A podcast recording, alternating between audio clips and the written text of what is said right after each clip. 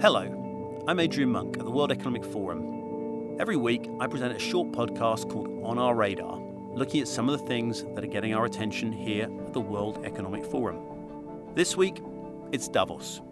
Six months before the Wall Street crash of 1929, two German philosophers met to debate in a small Swiss town that was trying to make its name as a centre for intellectual tourism Davos.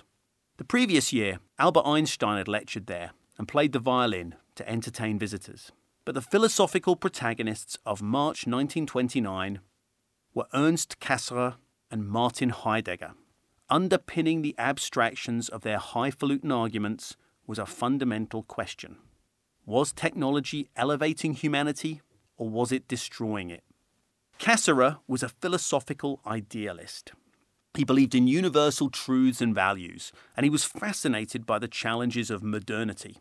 What did Albert Einstein's theory of general relativity mean for the theory of knowledge? What were the philosophical implications of quantum mechanics? But in grappling with these problems, he also confronted the fact that physicists and mathematicians, not philosophers, were better placed to answer them or move beyond them. Heidegger was a relativist. He also happened to think that modern life was rubbish. He saw technology and rationality as soulless and dehumanizing. Heidegger's philosophy placed human beings in the middle of blood, soil, and action. But his anti intellectualism and his nationalist mythology also made philosophy kind of redundant. A world peopled by Heidegger's heroes would have little time for thinking and put little value on it. Debating in Davos under the very technical constraints of their discussion, Heidegger was the winner and Cassirer the loser. Heidegger's victory symbolized a crisis for coffeehouse intellectuals across the continent. Their philosophy had lost. Universal truth, universal values had fallen victim to a sort of nihilistic relativism. In 1933, Heidegger, who was already an admirer of Adolf Hitler, became an enthusiastic member of the Nazi Party. That same year, Cassirer, German, but from a family of Polish Jews, fled his professorship in Hamburg to spend the rest of his life abroad. Nationalistic nihilism had won out over cosmopolitan idealism. Today, I work for an organization that brings people together in Davos, the World Economic Forum. There are professors there, but there are also business leaders, politicians, and many more. The language of debate is less academic, but the questions remain. Is technology our friend or foe?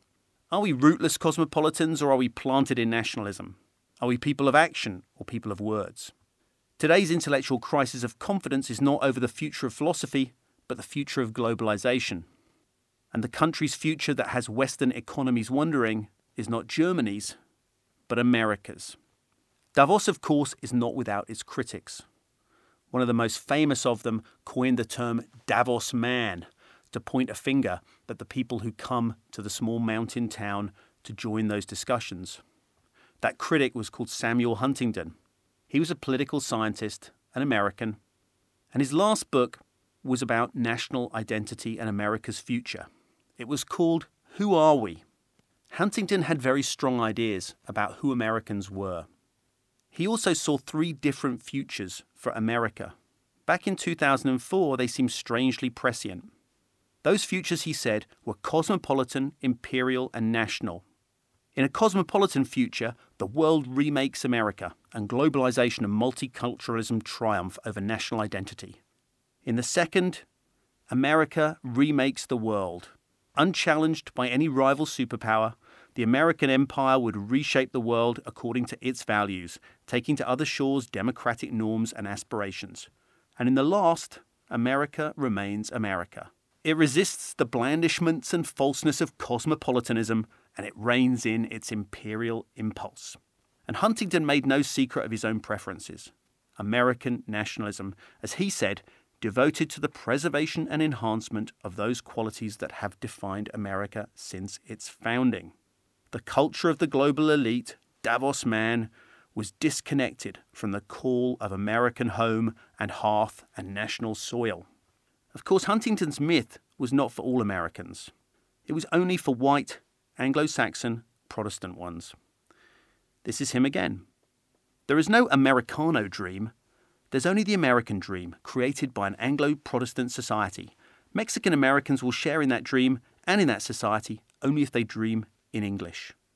The Huntingtons and the Heideggers are once more in the ascendant. A year before he died, in 1944, Ernst Cassirer wrote an explanation of what he thought had happened in Germany. It was a book called The Myth of the State.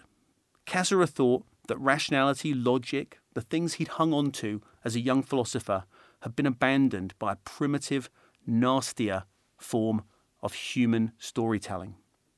This is what he said In politics, we're always living on volcanic soil.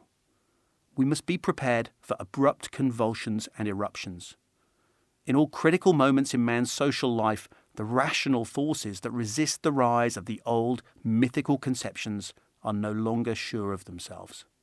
In these moments, the time for myth has come again. For myth has not been really vanquished and subjugated. It is always there, lurking in the dark and awaiting its hour and opportunity. Cassirer did not survive the war.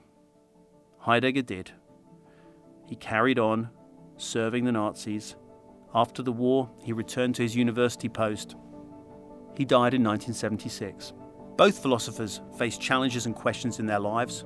Both answered them in different ways, convincingly and unconvincingly. Now, the questions remain, and it's up to us to find our answers as we look forward to discussion in Davos. I'm Adrian Monk. This has been on our radar. Thanks for listening.